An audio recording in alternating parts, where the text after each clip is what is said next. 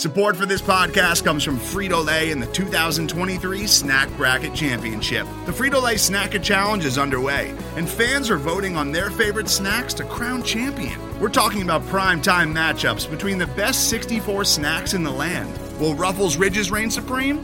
Can Doritos defend their dynasty? Or will Smart Food use their smarts for a surprise upset? Only you can decide. Get in on all the action for a chance to win up to $1,000 or a year's worth of snacks. Let your snacks be heard. Just go to fritolaysnacket.sbnation.com to vote and enter for a chance to win. No purchase necessary. Sweepstakes ends April 3rd, 2023. Void where prohibited. Year's worth of snacks awarded in the form of 52 coupons, each good for one bag of chips. See official rules at fritolaysnacket.sbnation.com. On today's Patriot Nation podcast, we are joined by the managing editor of Acme Packing Company. Listen, we are excited about this because Matt's out today. He's feeling a little bit under the weather. And so uh, we're like, you know what? Let's bring in a Packers guy. We're awfully excited to talk Packers with him. It's Tex Western from Acme Packing Company. Thanks for coming on, man. Really appreciate it. Yeah, it's my pleasure. Always, uh, always happy to be on. Always happy to talk about the Packers, and uh, excited to kind of hear what you have to say about the Patriots as well.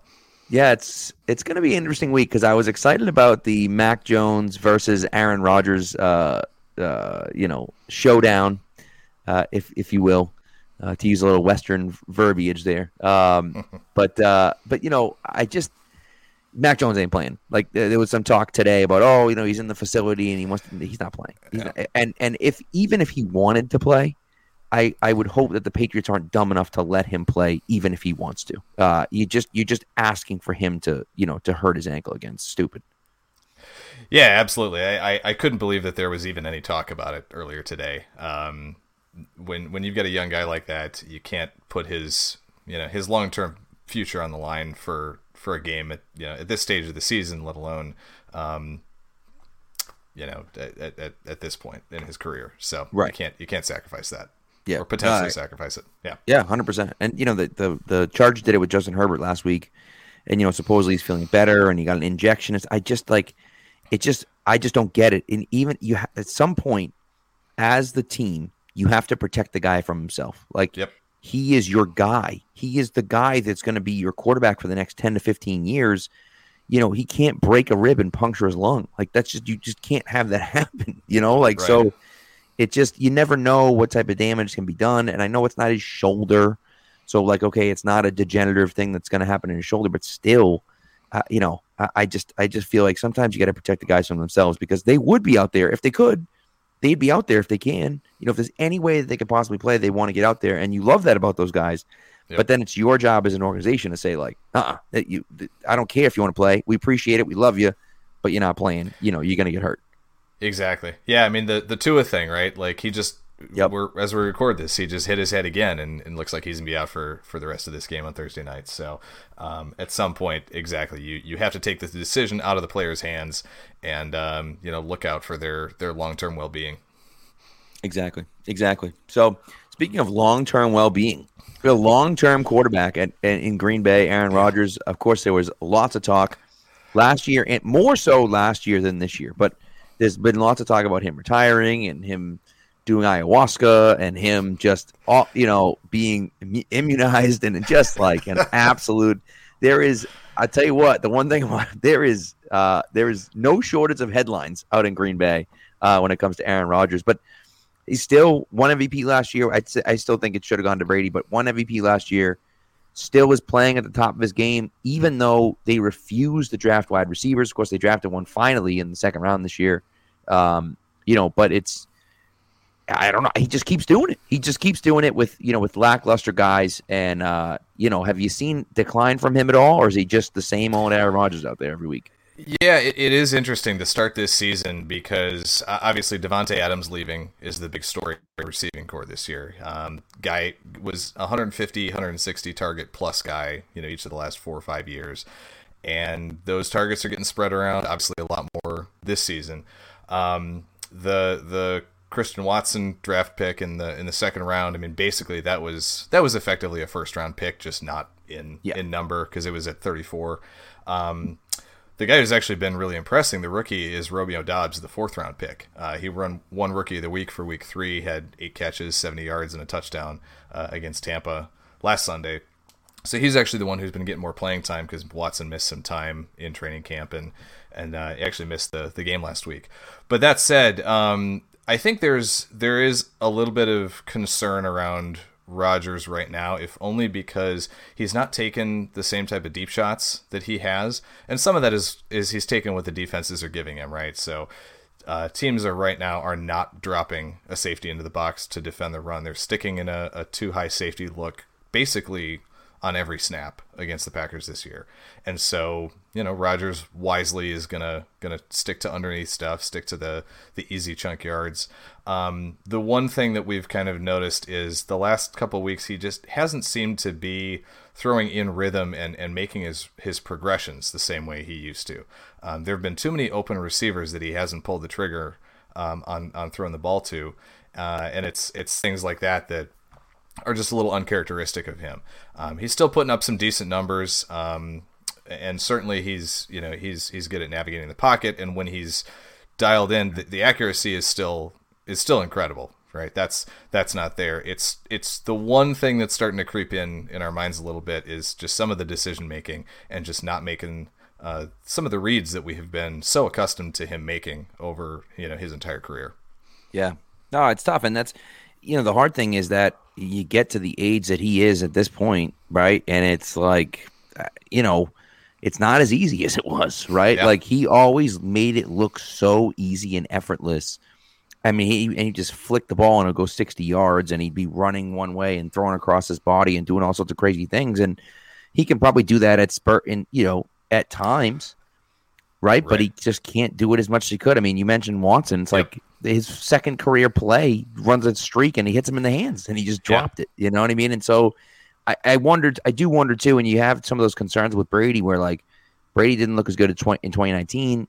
I think he was kind of checked out mentally a little bit in New England, but like he also didn't trust the guys around him, and you wonder if mm-hmm. that has something to do with what how Rodgers looks like now, and maybe by the end of the year that'll get fixed, right? But like, you know, maybe he doesn't trust the guys that are around, other than you know, ninety seven year old uh, Randall Cobb who's running around in the slot still, right? Like, so it's it's that's yep. difficult, you know.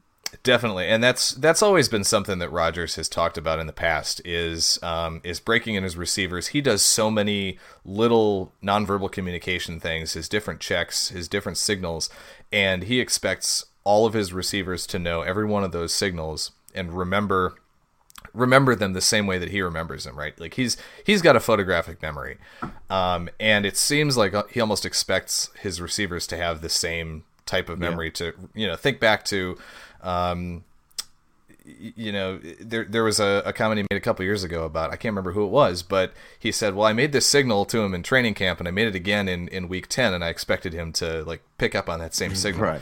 And yeah. like that's that's a that's a really high bar, right? To to have that expectation, especially of young receivers. Um, he certainly has it, and um, that's how you get playing time and how you get the ball thrown to him when you're playing mm-hmm. with Rodgers. But yeah, that definitely is is part of it. The the making sure that you're in sync with um, with these receivers. And he's even kind of talked too about how you know the young guys coming into the league now. He feels like he's got more in common with the Packers coaching staff just based on age and you know life experience and stuff than yeah uh, than some of these young receivers coming in. You know, guys that are coming in at 22 years old. Um, whereas his coaches are, are a lot closer in age to he is. So I think all those things probably play play into it a little bit. I do wonder if the progression thing I mentioned, I mean, some of that could definitely be just him, you know, not quite trusting uh, some of these young guys to to maybe run the route exactly right or at the right depth or bend it off the way he wants it. And um, you know, in the past, he's not been shy about uh, letting receivers know when when they did yeah. it wrong. Uh, so so yeah, I think all those things play into it. I do think that as the season goes along, um, things will will get straightened out a little bit more. He'll get a little more comfortable, um, and and hopefully the run game will pick up enough to to force defenses to account for that just a little bit more and um, just not be able to sit back in, in two high shells all game long every week and, and maybe open it up for you know the occasional big play action bomb or something like that.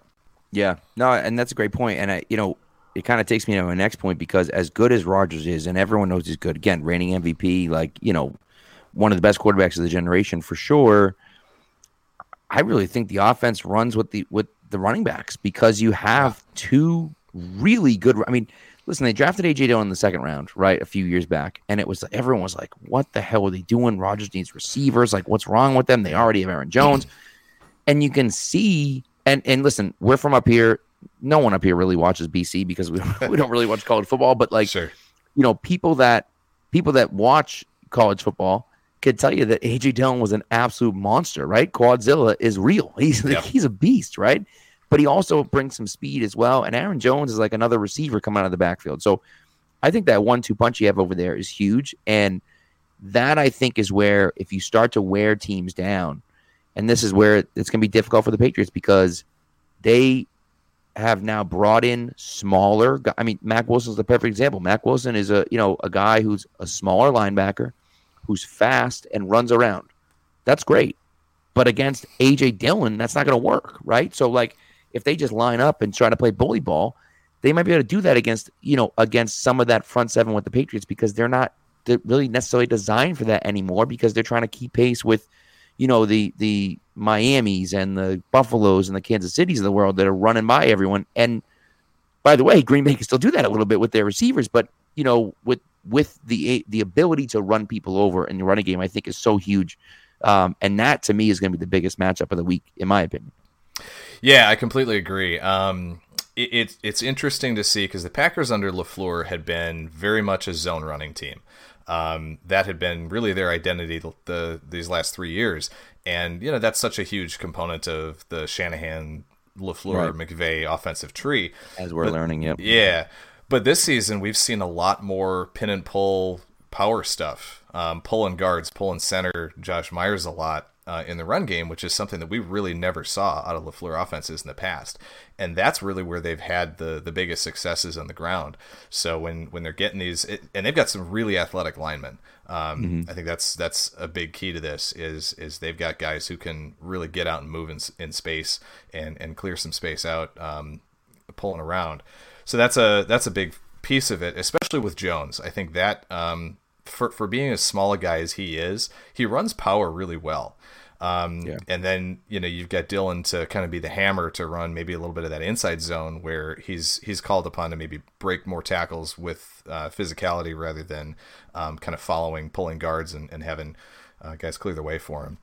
So it is a really interesting one-two punch. Um, they do very much have different running styles, um, but they're also starting to use them a lot together in the pony packages and in two running back sets. The big thing that has been happening with that so far this season is it, it's been very predictable. They only run like two or three plays, it seems like, out of that, even though they run it about seven or eight snaps a game. So I think what we're going to start seeing in the next couple of weeks is the Packers start to add some wrinkles in when they do put both of those both of those guys on the field together, uh, because it's just getting a little too um, a little too predictable. With you Yeah. know they're going to line up with both of them, you know, on either side of Rodgers in the shotgun. One of them motions out, and then it's either an inside zone handoff or it's a swing pass to the guy who's in motion. And and they do that three or four times a game and they haven't really come up with any good wrinkles off of it or at least if they've come up with them they haven't unveiled them yet. So i think um, how they do that over the course of the season is going to be really interesting to track but uh, they do they, they've talked about it in the offseason and, and they've been been doing it and, and getting both of those guys on the field together. Now it's time to to see the creativity come out that um, that we know is is capable um, to for this offensive coaching staff to have Yeah, it's funny because the Patriots have kind of run a few a few of the uh, similar things, right? Where they've run kind of a guy into the flat, almost on like a uh, you know on a swing pass, almost like a screen, right? Yep. Not actually a screen, but almost like a quick screen pass. Um, you know, with guys blocking in front of them, right? And people are jumping it. They're jumping that route, and you know, Mac almost got. It was almost a pick six last week because it's just catch it and throw. Right? He's not even looking, right? Because it, that should be blocked, and it wasn't. But I do think that at some point they keep jumping it and jumping it and jumping it, and then at some point, okay, that guy's going to pretend to block for a second. You're going to look like you're throwing it in the flat, and bam, that guy's going to be wide open for a 40 yard gain, right? So like, so there are things that will come off of it. I do think that eventually, you know, you run that play, and it's funny because there's a play. So this is going way back to 2014 with the Patriots, but they had a the the famous Edelman pass, uh, you know, i- against the Ravens.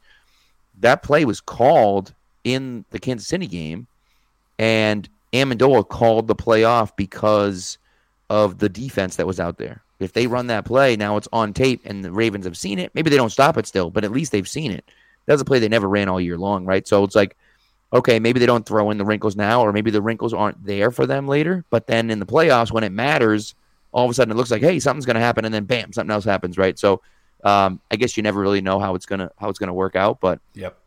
You know, I do think I am excited to see to see how the Patriots defense holds up against them because you know they really haven't played a great running team yet. You know what I mean? Like they just the teams they've played against are okay running teams, but nothing like the Packers, um, where they can really get after it and run the ball. And of course, the Steelers are a good running team, but they're not like a great running. I mean, Najee Harris is fine; he's a good player, but he's yep. they're not like a really good running team. I think the Packers do a really nice job of of running and those powers. You know, we're very used to those powers around here with you know with Damien Harris, especially and Rhamondre Stevenson as well. Um, and they can be really effective and just wear defenses down. And so, I am uh, I'm excited to see how the how the defense holds up against that.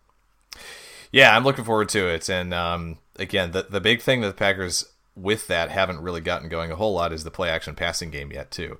It's been uh, again a lot of dink and dunks, a lot of underneath stuff, um, few few receiver screens here and there, but um, they've really only dialed up one or two big play action uh, play action passes. And um, hit on one, a, a big 50 yarder to, to Sammy Watkins in the second game against Chicago. Um, but that's really the only um, the only big explosive play that they've had. Um, that and I think one slot fade to to Lazard. And actually, no, that one wasn't play action at all. Now that I'm thinking about it, that was just a quick, you know, two step drop uh, mm-hmm. fade over the over the top uh, last week in, in Tampa. So yeah, the play action game is is such a huge part too of, of again the Lafleur Shanahan style yeah. of, of offense, and um, it just hasn't been. I think it hasn't been working in part again because defenses are keying so much on um, taking away the big play uh, and keeping those safeties back. Yeah, no, that's right. I mean, listen, if you're playing the Packers, your thought is Aaron Rodgers is the guy, and so let's yep. play, you know, too deep. And it seems to be this is what they're doing against everyone now, right? They're doing it against Josh Allen and they're doing it against Patrick Mahomes, and it's smart because you're not going to beat us with the deep ball, right? And so, and what's funny is that Belichick's been doing this for years because he he knows like okay, go down the field in 12 plays and score a touchdown. It's a lot harder than, you know, throwing 175 yard bomb, right? So um, it definitely makes a lot of sense, right? But as I say that Rodgers is, is the main guy, and he is, but like, you know, to shift away from the offense, the defense in Green Bay is significantly better than, and I, I shouldn't say what it normally is, but it yeah, normally it feels is. like Green Bay is not typically this defensive juggernaut, right? Yeah. And I know I, I realize that Brady didn't have all of his receivers on Sunday. I get that. But the whole Tampa to 12 points at home, uh, that's an impressive performance, right? I don't care. I don't care who's out there for receiver with Brady. That's impressive, right? And so, um, I think the Green Bay's defense is significantly better. Of course, not having Mac Jones sucks for the Patriots, and I'll talk about the off the you know the decision at quarterback that they have. Someone already commented about that, so we'll we'll talk about that. Um, but I do think that that's one thing that people that haven't you know watched the Packers, like Patriots fans that haven't watched the Packers, I think you're going to be really surprised at how good the Packers defense is compared to the last time we saw them. Yeah, I think the especially the pass D. Um, the the pass rush is is very solid. You've got um, a great outside duo with Rashan Gary and Preston Smith. Uh, Preston's having a, another good year. He he's one of those guys. He kind of fluctuates up and down year to year, but it seems like he's he's back in a in a good year again this year. And Rashan Gary is really coming into his own. I think as one of the premier pass rushers in the NFL. Mm. Um, and you you pair those two guys up with a great interior pass rushing nose tackle and Kenny Clark. Um, that's a that's a really great recipe for for collapsing the pocket and and getting to the quarterback. And the secondary is really solid, especially the cornerback unit. Um, Jaire Alexander being back after missing most of last season is huge. Uh, Eric Stokes looks really solid on the other side. Um, as long as he's not covering Justin Jefferson, Eric Stokes looks really solid. Um, and then Rasul Douglas has, was just a, a, a, diamond in the rough off the scrap heap in the middle of last season and has really been a, a tremendous find for Green Bay too. So, um, and a couple of solid safeties. So the, the, the area where I think the that, that you can exploit this team a little bit is still in the run game. Um, we we were hoping that a couple of the reinforcements that Green Bay was getting on the defensive line was was going to help in that area. Uh, Jarran Reed came over from Kansas City as a free agent, hasn't really lived up to a little bit of the billing um, as a run stuffer, and the Packers do tend to play a lot of nickel and we'll probably see a lot of like your typical kind of two four five nickel that you'd see from from three four base teams where they pull a pull a D lineman off and and put a uh, a fifth DB on. Um, but you'll also see a little bit, I think, when they want to stop stop the run of this three three five nickel, uh, this penny front that they've call it, they're calling it in Green Bay, where instead of pulling uh, a lineman, they'll pull one of the two inside linebackers, and that helps out with the gap integrity a little bit up front. Um, it, it helped a lot against Tampa. They basically shut down Leonard Fournette and the run game almost entirely.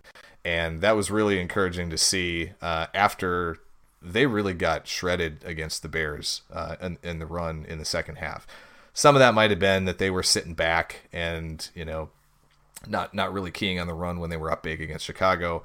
But even so, it was a little disconcerting to to see David Montgomery kind of cutting through the the defense pretty well. But again, the the pass defense is is the strength of, of that unit for sure. But but you're right. It, it's it is a much improved unit overall. I think than than it's been the last several years, because you know you really think back. You look in the last decade, and the defense has been what's let down this this team, especially in the playoffs yeah. over the years. Last year's loss to San Francisco was really the first time that you can put the loss on. Uh, the offense and then the special teams, which is a whole a whole nother yeah. argument. um, but uh, but yeah, it's it's it's a much it, it looks like a much improved unit over over last year and certainly over the, the last handful of years when you know they struggled to kind of break out of like that maybe you know middle to bottom third of the league just an overall performance on D. Today's episode is brought to you by cars.com. With over 2 million vehicles and 50,000 more added every day, Cars.com will match you with the perfect car for you, your budget, your life, your style. And if you're ready to say goodbye to your current car, Cars.com will get you an instant offer to cash it in. Just start by entering your license plate and get matched with a local dealer who will write you the check. So whether you're looking to buy or sell, just go to Cars.com. It's magical. Yeah. No, that's a great point. There is one. I got to go off track just for a second. Dark Blue Gold's asking, is that Chris Farley on that T-shirt? Yes, absolutely. Where in the world did you get that shirt? I honestly, I a friend of mine got it for me. Uh, I I couldn't tell you where it came from, but um, yeah, Chris Chris Farley, proud uh, proud Wisconsin native, proud cheesehead. Unbelievable. Um, yeah. What a shirt! That's what a, a flipping shirt! Oh my goodness. Um, no, and listen, you're right about the defense. What's funny about the Patriots situation this week is that their passing game stinks uh, now, especially with Mac Jones hurt, and so they're going to run the ball a lot yep. more. You would think. Now, what the benefit that the Packers have is that they're just going to throw nine guys in the box on every single play because why wouldn't you? Right? Yep. Like it's Brian Hoyer, right? And it is Brian Hoyer that's starting. Um, and and I'll talk about that in a minute. But like it's Brian Hoyer. He's not going to beat you. Like if Brian Hoyer beats you, okay, like you know, it is what it is, right? Yeah. So, um, but so that's, but I do think like Eric Stokes was a guy that got drafted in the first round last year. People were like, what the hell are they doing drafting this guy? And like, he's looked good. He has looked good, right? And so I do think I've been impressed. Rasul Douglas, man, that guy was in the scrap heap. I mean, that guy was done. He was out of football. Yep. He was like, this guy stinks. And then he came in and had just an insane year last year, and he's still playing well. It's crazy. He was incredible because they signed him off the, the Cardinals practice squad in like week five, right after Alexander gets hurt. His first game is against Arizona, and he yep. gets that game sealing pick on Thursday That's Night right. Football to, to seal that game. Like, you can't script that. That's yeah. it's it's it's just ridiculous. And then you know he goes out, gets a couple of pick sixes, and ends up. I think he was a Pro Bowl alternate at the end of last year when yeah. he played like like ten games or something like that. So yeah, he, he's he's incredible. I'm so happy for him just as a as a person that he was you know he he turned it around and, and got a nice little payday uh, yeah. this offseason. Um, he's so much fun to listen to and like press conferences and interviews and stuff because he doesn't hold back. He will tell you anything you want to know, and he's a he's a fun fun guy to listen to because he'll uh, he'll he'll tell it tell it like it is. So um, yeah, he's been he's been a joy to to have around and to to cover as part of this team. That's great. That's great. And you love to hear those stories, you know, of guys that, you know, I mean, uh, the one I always come back to for the Patriots is Malcolm Butler, right? Malcolm Butler was Malcolm Butler wasn't a UDFA. Malcolm Butler was a training camp invite. Yeah. After all the UDFAs in the entire league had been signed, you just need extra bodies for rookie minicamp. He was an extra body for rookie minicamp. Like, and then he comes in and in his rookie season ends up playing in the Super Bowl and making the play. And then, you know, gets a big contract and so on and so forth. I mean, it's just like it's unbelievable. Like the guy, he wasn't a nobody. He was like a nobody. He was Less like a nobody's nobody, nobody. yeah. Like he- right. You know, it's like crazy. So you know, you just see that stuff like that happen. And it wasn't like it took five years to happen. It happened instantaneously, right? And so Yeah. Rasul Douglas, same thing. It's like he couldn't even crack the lineup in Arizona. He couldn't even get on the active roster. And all of a sudden he's a Pro Bowl alternate the same year, right? And so and he was never that guy his whole career, right? And he just he Yep. just turns it around. So it's uh it's pretty cool. And sometimes it's just about the situation you get put into and the coaches and the scheme and everything else. And so um it's a it's a pretty cool situation. So but I will say, I think Patriots offensively, that's going to have to be the game plan. The game plan is going to have to be get after those linebackers, try to, you know, try to run basically what they've been doing, which is a lot of power. They haven't been running as much outside zone. And, you know, if you watched any of their preseason games, which I'm sure you didn't, but if you watched any of their preseason games, they ran a ton of outside zone and they suck at it. They just they're not good at it, right? And so like it was a mess. And so they're now running inside zone. And when they run outside, primarily they're running power or they're running a toss play or they're running things like that. And they're not running that outside stretch zone play because it's just not working for them. Right. And so, but they've been very good at running the inside stretch, um, or the inside zone, I should say. And they, and they're, they're great at running power. They've been great at running power. They continue to be great at running power. So it's a very different look from the offense because the Patriots have been really the only team in the league or one of the only teams in the league to play with a fullback consistently. Uh, and they just completely got rid of the fullback this year, just no fullback. Um, Yeah. And so that's been interesting to see.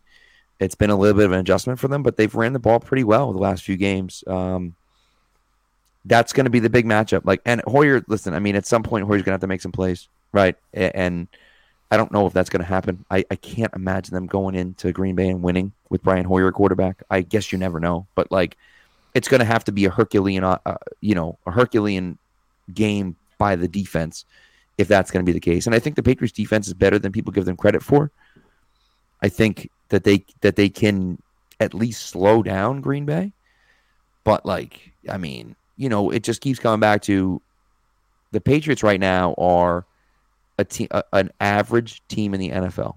Last week against Green Bay, last week against uh against Baltimore, they gave up 37 points or 36 points. 30, I don't know how many points, 37 points. It doesn't matter. They gave up a lot of points last week. Okay.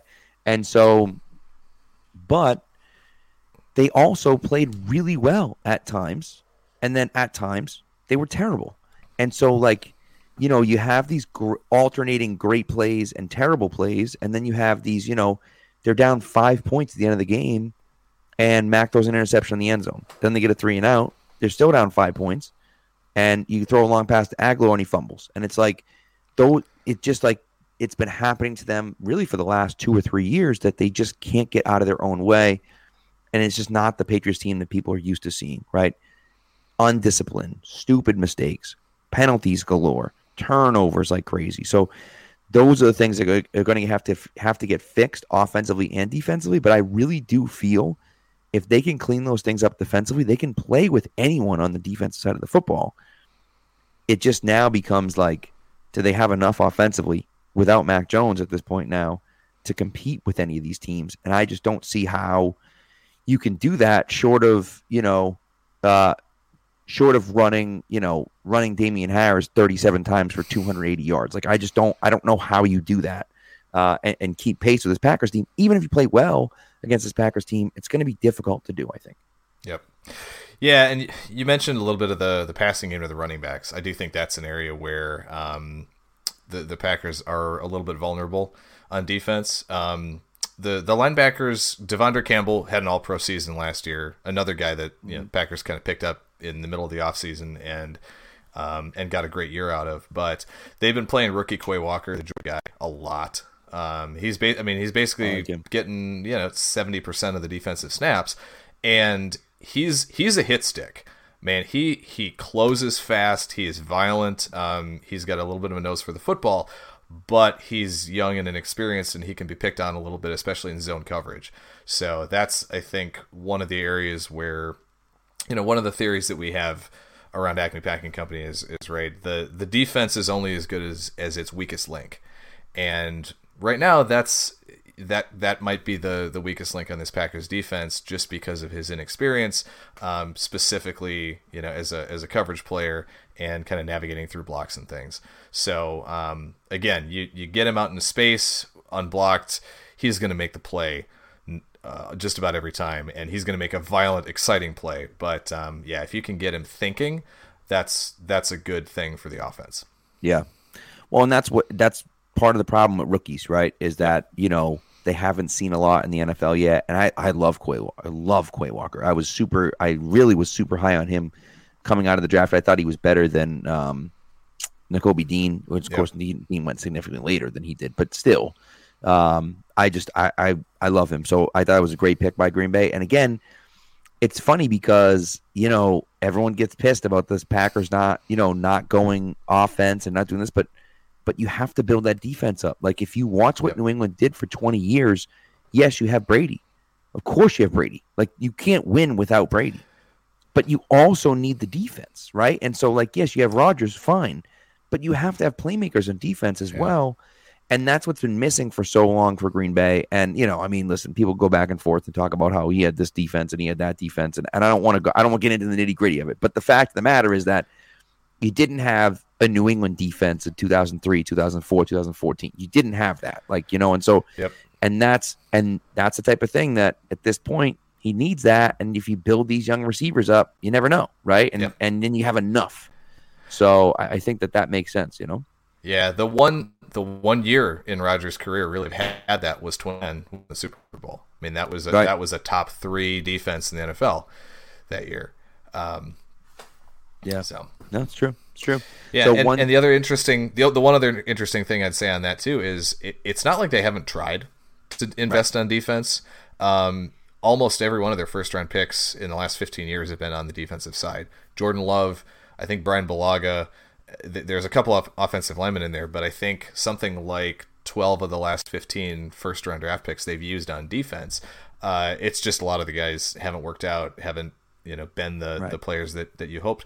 And I think the other thing there too is they're always they're always drafting in the like the mid to late twenties because they've mm-hmm. been consistently you know getting to like the divisional round of the playoffs or later, and so you're not getting that that top talent that That's you know those top 15 top 10 guys where you're you're a little you feel like you got a little more of a sure thing so there's always a little bit of projection there and some of the guys like kenny clark have hit and have been great some of the guys like haha Clinton Dix and Damarious Randall and some of these other guys haven't, and right. that's you know it, it's it's tough when um, you know when you're kind of continuously stuck in that that late twenties range as you know as you guys being Pats fans have, have kind right. of lived with that too. But you know, it just it feels like the the Pats have hit on a lot more uh, of those defensive guys for whatever reason than the Packers have in the last 15 years or so. Yeah. Well, you know what it is? The Patriots typically, when they're in that spot, trade out and they move yeah. back and they pick up extra picks. So they're drafting 10 guys instead of drafting six guys, and then you have a better shot at it. You know what I mean? So um, sure. I will say, ha, Clinton Dix, I mean, the, the best thing he did in the NFL was give, you know, a ton of good fantasy names to, to people, right? So it's just like, it's not really the best thing when that's the best thing in his career. You know yeah. I mean? Yep.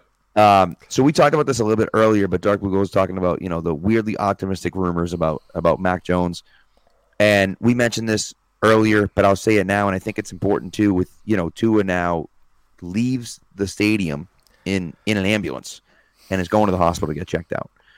At some point, right? And I and I don't know who I don't know who said it. I saw I saw something on Twitter.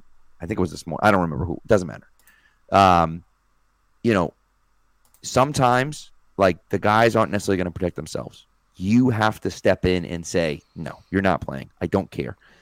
If even if Mac says he can play, even if the doctors look at it and say, you know what, eh, he might be able to play. No, no. If I'm if I'm Bill Belichick, I'm saying no. I don't care how good you feel. I don't care how hard you worked. I don't care what the medical team says.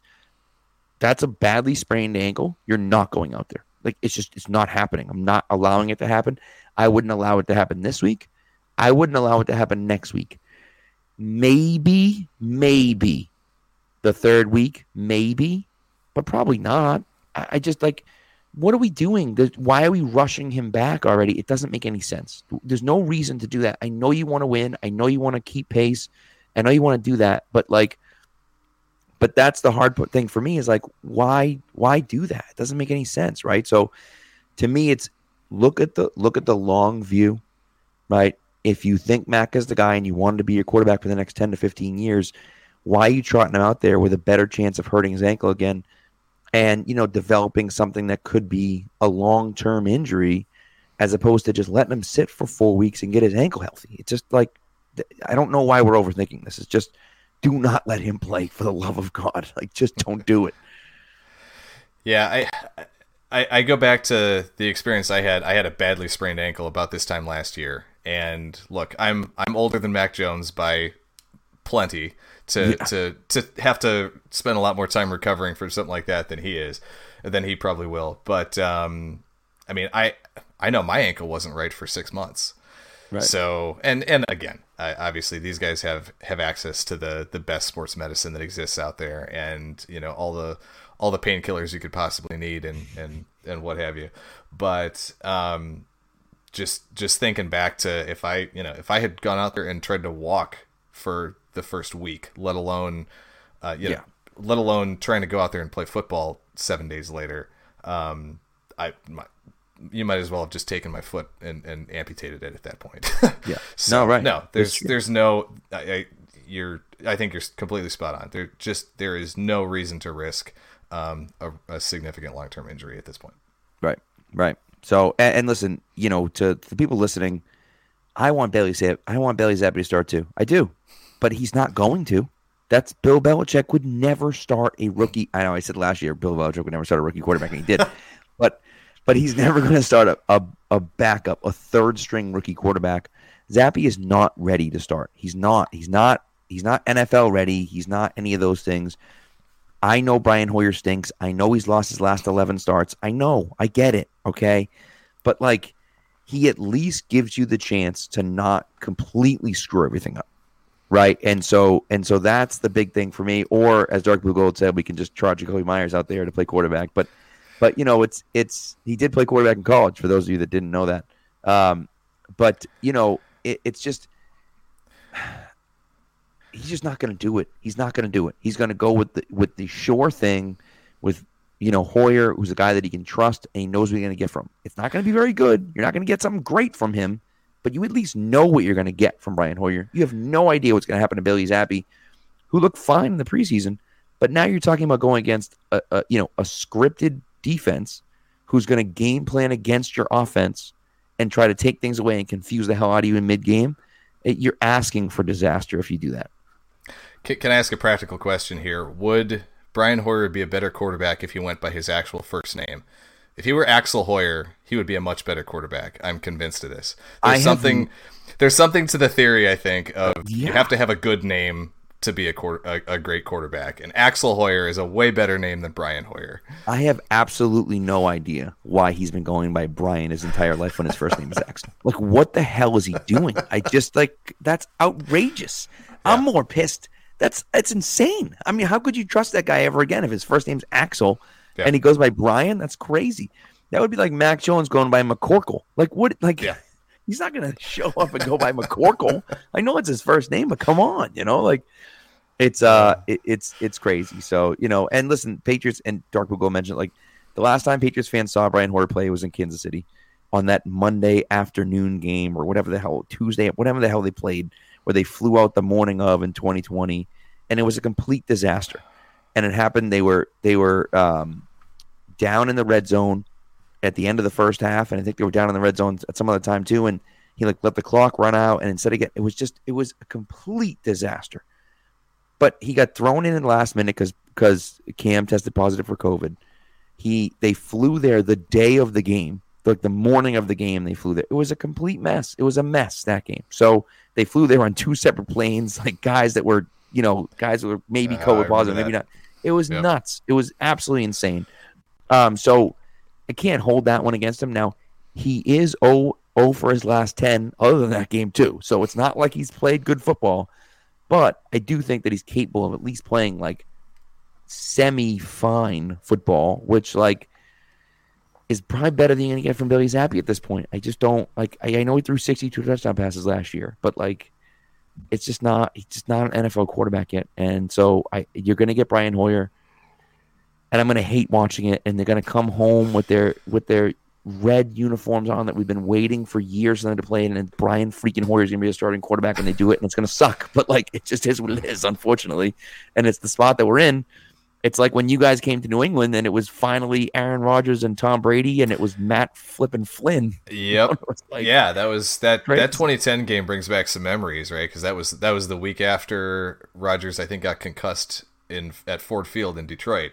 Yep. And and yeah, that was that was supposed to be it, right? We've had the same thing with the first uh, the first two um, Rodgers Mahomes games that were supposed to happen because eh, we we still haven't gotten it because. A couple years ago, uh, Mahomes busted his ankle or whatever it was. And we got uh, we got knee? Matt. it. Maybe it was his knee. Yeah, uh, we got Matt Moore on that game, and then last year Rodgers tested positive for COVID. Amid That's all right. that uh, that stuff, we got the Jordan Love game. So we're still uh, we're still waiting on the uh, the the State Farm sponsorship derby to, to happen one of these days. so Yeah, it's crazy. It's it's really interesting though.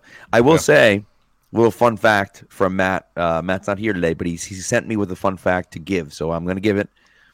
Uh, the last three times the Patriots and Packers have played, one of them has gone on to win the Super Bowl that season. I don't know. Packers won in 2010, Patriots won in 2014 and 2018. Now we're in 2022, and who knows? We'll see what happens, right? So All right. um, but there's always I feel like there's always weird things that happen um, when the Patriots and Packers play. Like you know they had the Dan Connolly kick return Yeah. uh, in 2010. You had the the um, I just the, the only play I remember from the 2014 game is the Jordy Nelson slant pass on on Gilmore that Cook he just whiffed on. Yeah.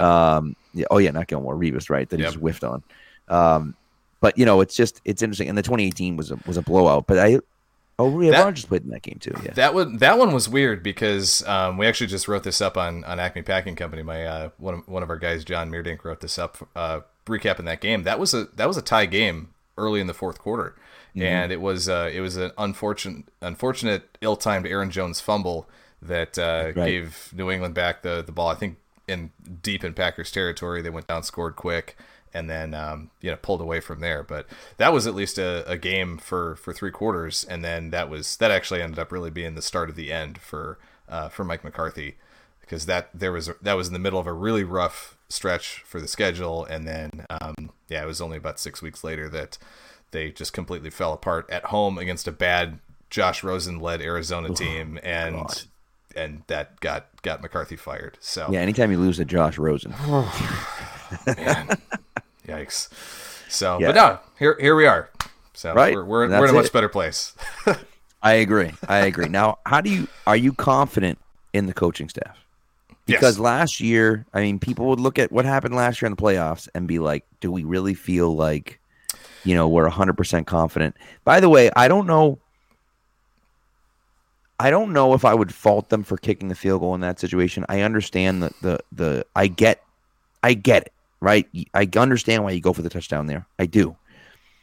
And I also understand that it's Tom Brady on the other side, right? I, I think I think that's the only reason I would have gone for it on fourth down because you know the other quarterback is going to drive them. You know he's going to drive them down the field. It's just like if Rodgers were on the other sideline, right? Or Manning were on the other sideline, or or Mahomes or Josh Allen. You have to know who's on the other side, right? So I might say, hey, you know, I'm okay still being down a few points, but now a touchdown wins the game as opposed to just tying the game or whatever.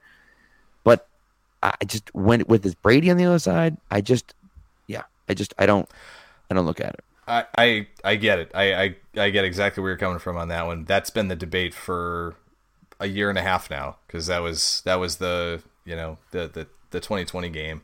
Oh, geez, and then you're right. yeah, That I mean we're we're ago going now? back another year too, right? So like last last year was the the special teams cluster F That's at, right. uh, at Lambeau against San Francisco. So, um, if you're asking me if I feel better than last year, you bet your ass I do because uh, we got Rich Bisaccia coaching special teams, and he actually seems like he knows what the heck he's doing.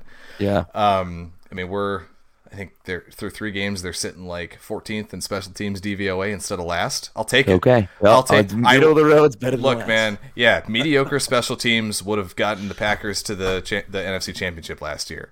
Um, if you just don't have, you know, if you don't have that block punt, they win that game, and I think beat the Rams again in the NFC Championship at Lambeau, and probably beat Cincinnati in the Super Bowl. But Yeah. that's you know that that's too late now. But I know. uh, I know. but yeah, no, I, I don't I don't have really any any questions about the coaching staff. Um, the only thing is maybe uh, uh, it's it's funny to say like we, we were talking about the defense, and it's it's weird to say that I'm a li- like not super confident in the defensive coordinator.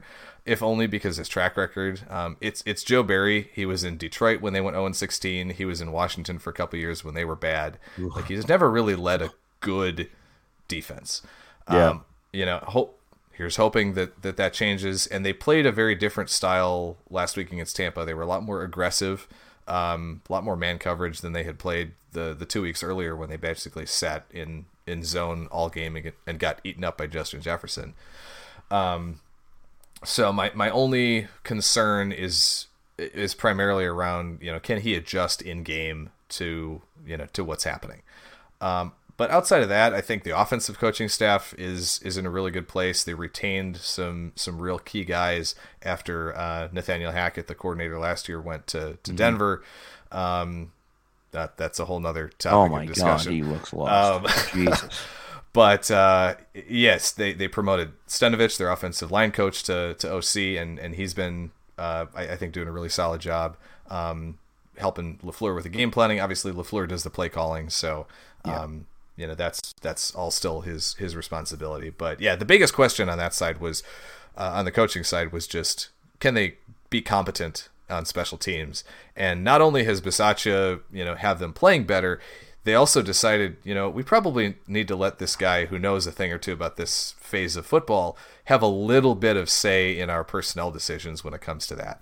And so they've got a couple of um, a couple of guys that they brought in who were who were in Vegas with the Raiders last year with Bisaccia, who are clearly head and shoulders better than anybody else they've they've had on special teams, especially as gunners and the punt team and, and on kick coverage. Way better than anybody they've had there for the last five or six years. Um, and you you've already seen the difference with that um, just on coverage teams. They're not doing a whole lot on returns, but fine. You know, make a make a fair catch and don't do anything stupid. And, Right. You know, we'll we'll sort it out.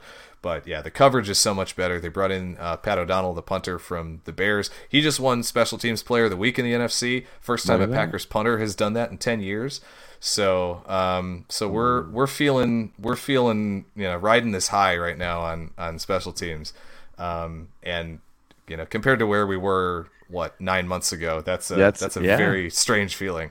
Well, you know, and that's one of those things. It's it's it's one of those things that isn't sexy, but when you don't have it, you realize how important it is, right? And Belichick always stacks those guys, and people, oh my god, he's got you know six guys that only plays. But it's like, yeah, okay, fine, but when you suck at it, it costs you games, you know, Yeah. and that's I, I look at it as as you're rare, you're you are rarely going to win a game on special teams, but you can absolutely lose it in a heartbeat. And Yep. that's that's exactly what happened in the playoffs last year. Yeah. Yeah. So that's, you know, frustrating. So we'll see. And listen, I'm looking forward to it. I'm going to be, as many of the listeners know, and I talked to you about this already, Tex. I'm going there. I can't flip and wait. I'm, so excited, for you. Yeah. I'm like, I just, I, the whole time you've been talking, I've just been staring at, at the, at the picture behind you because I'm just like, I'm going to see that in person this weekend. I'm so excited. I'm taking a, I'm doing a tour on Monday. I'm going to be like, nice. they're gonna walk me through like the. I guess you get to walk through the tunnel and then onto the sideline. I'm gonna. I was like, I'm gonna lose my mind. It's gonna be so great. So I, I'm over the moon, super excited. Um, you know about about going, and I know, you know, I wish I could see Mac Jones and the Patriots be 100 percent, and you know, and give the Packers everything they got. But I don't even. I really. I don't want to say I don't care because I want the Patriots to win every game, but I kind of don't care if they win or not. I just want to go to Lambeau. I'm so excited about it, and so uh, it's one of those spots for me that's like a bucket list. It's like a if you're Yeah. a Patri- if you're a football fan, that's like a bucket list spot to go, and so uh, so I'm very excited about it. For sure, yeah, and and I, I would certainly hope, and I, I'm sure that Packers fans are going to be, you know, very very open, very welcoming. You know, that generally is the case so. for to visiting fans, as long as you're not from Minnesota or Chicago.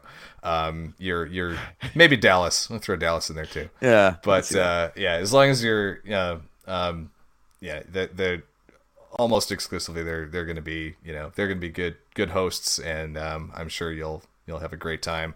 Make sure you get some deep fried cheese curds. Uh, make sure you get some good Wisconsin beer while you're while you're out there, and uh, yeah, you'll have a great time.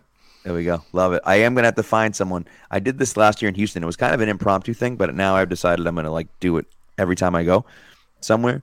I have so my my thing is I wear like pins on my jersey, and so we get a pin. We've been getting a pin every year since 2008. I'm a season ticket holder. We've been getting a Mhm. pin every year since 08 to, as season ticket holder. So I have all the season ticket holder pins on my jersey. Nice. So last year, walking out of the stadium in Houston, there was a guy, and, and it was like breast cancer week or whatever. So they were giving out like the pins, like the breast cancer pin. Nice. And I walk out, and a guy's like, "Hey, can I have your pin?" And I was like, "Yeah, okay, sure." And he's like, "Here, take one of mine." And he gave me a Texans pin Nice. and exchanged it for. So so now I have a There Texans pin. So I'm like, I have to find someone in Green Bay that's got a Packer that's wearing you know Packers pins, and I got to exchange, give them a Patriots pin, they'll give me a Packers pin, and take a picture with it or whatever, like a jersey exchange, but like a Yeah. jersey swap, but you know, for go. a pin. So. Uh, so I just decided I'm like, you know, that'd be kind of fun, and then I'll have a jer- I'll have a pin of all different players of all different places. You know what I mean? So, um, you know, just something stupid, but but something fun. You know? No, that's that sounds like an awesome awesome tradition to get started. I think that's uh, that's pretty great. I'm sure they'll. I'm sure that somebody will be more than happy to to do that with you. I hope so. The Midwest, you know, Yeah. you, uh, we always talk about the Midwest and how, how nice they are. So seems that way. So we'll see what happens. Yeah. Um, but uh, but yeah, I, I assume you're expecting a win from Green Bay this week. Yeah, that's that's safe. You know? that's a safe assumption. This this Yeah. should be. This is actually it's it's it's funny how well this season, the start of the season, the schedule kind of matches up with last year for the Packers. Um, week one, you get blown out on the road. Week two, you come back home for a primetime game against a not very good division team, blow them out pretty mm-hmm. well. Week three, you go on the road to a team that has given you a lot of trouble in the past and has been, you know, a house of horrors for you, and you come out with a really tough but close victory against a big NFC team. And then you come back and you feel like you've got a stack of three or four games that should be winnable games for, for the team last year i think there was a washington game um, pittsburgh who wasn't very good you know at this point last year. Yeah. a couple other couple other winnable games before they went down to arizona. This year you feel like patriots giants jets washington you know those are four games that, that should set up well for for this packers team before they have to go play buffalo um, on sunday night in week eight. And so that uh, it just it's funny how how this almost seems like it, it feels like it's mirroring last year and um, you know hopefully the the Packers can you know can keep the the same trend that they had last year when they went on a nice little run uh, to finish off the first half of the season. Yep. No, and that's and that's kind of where where I would assume Patriots fans are at too. Someone was saying that uh, you know almost fifty percent at this point um, that you know the, uh, what's it called the knockout pool people are, are taking Green Bay because it just seems like it just seems like one of those games that the that you know that the Packers should fairly easily win. I mean, Brian Hoyer is going to be the starting quarterback, but again, it's the Belichick factor. Like that's the Belichick factor for me, where I felt like even this past week, everyone was picking Baltimore. Everybody picked Baltimore to win.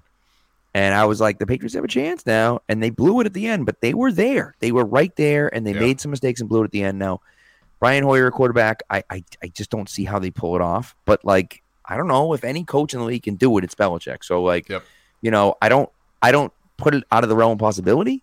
I would just think I'd be surprised if they won. I, I you know, I'm, or I guess I guess what I would say is I'm not expecting them to win, um, but I wouldn't necessarily be super surprised if they won. So that's kind of where I'm at. That's why I'm at with the Patriots every week. Is like, hey, even if they're Yeah. playing a really tough team, they're probably not going to win, but you never know, right? So Yep. we always have that kind of ace up our sleeve with Belichick. So uh, it, it certainly helps. So, so we'll see. Should be a fun matchup. Um, either way. So, all right. Before before we let you go, we are going to do our our one final segment. I let you know too late, but I, you know what? I didn't even. T- I was like, you know what? I didn't even tell you. The last two times I had guests on, I told them about it. They're like, oh yeah, we'll do it, and then they didn't do anything, and I was like, all right, it's fine. Don't even worry about it. We'll just you know. So um, so we have our new segment come our our newish segment coming up. So here we go. And now for something we think you'll really like. This week in sports history. All right. So this one's uh this one's kind of relevant, I would say, right now. Aaron Judge yesterday hit his 61st home run, um, and tomorrow, which is September 30th, 1927, Babe Ruth hit his 60th home run in the eighth inning of New York's 4-2 win. Also happened at Yankee Stadium. So, uh, so there you go, 1927. He hit his 60th home run. So, uh, it's pretty unbelievable when you think about how good Babe Yeah. Ruth was. But, uh, but anyways, yeah, ridiculous. So, uh, so Tex, man, thank you so much for coming through. This has been a great conversation. Uh, really appreciate it. I'm looking forward to to heading up there this weekend, and and I always just feel like there's something about the Packers.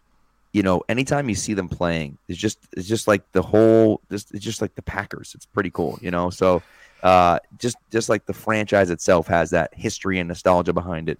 Uh, you know, winning the first two Super Bowls and being good, being so good for so long. Um, it's pretty cool. So it's always it's always a pretty good, a cool opportunity. And even those players, you know, that get to go to Lambeau, they don't go to Lambeau all the time, and so it's a place for them to kind of go. And and they they were talking this week about how special of a place it is and how cool it is to play there. And so, um, you know, it's it's it's exciting for them, and I'm sure it's you know it's it's exciting for me as a fan and, and for us watching it. So uh, so it should be should be a fun matchup this week. I, would- I would say for sure. Yeah, I'm I'm I'm happy for you that you get to, to go and experience all that all that Lambeau has to offer. Um, make sure you you know get out- get some tailgating in. Um, Oh, yeah. you know the the lots around Lambeau are, are pretty legendary. So you, I mean, you'll, you'll I'm sure you'll have a great time. Um, you know, before and and during and after the game. Yeah. Um, it's it's tough not to. So the tour is great. Um, and and really that's the that's the thing about Green Bay, right? It's it's this little small town. It's the only one of those small towns that that was Yeah. around at the very start of the NFL that still has its team, and that ownership piece of it, um, you know, the, the fan ownership is still. Um, it's, I mean, it's it's still unique in all of North American sports, and I So I get the I get the points that people make about oh you know stock you can't trade it you can't accrue value on it, but that's not why Packers fans buy stock in the team. You know, it's it's it's not an investment to make money. It's an investment to to make sure that the team stays where it is, doesn't get get picked off and and moved away someplace.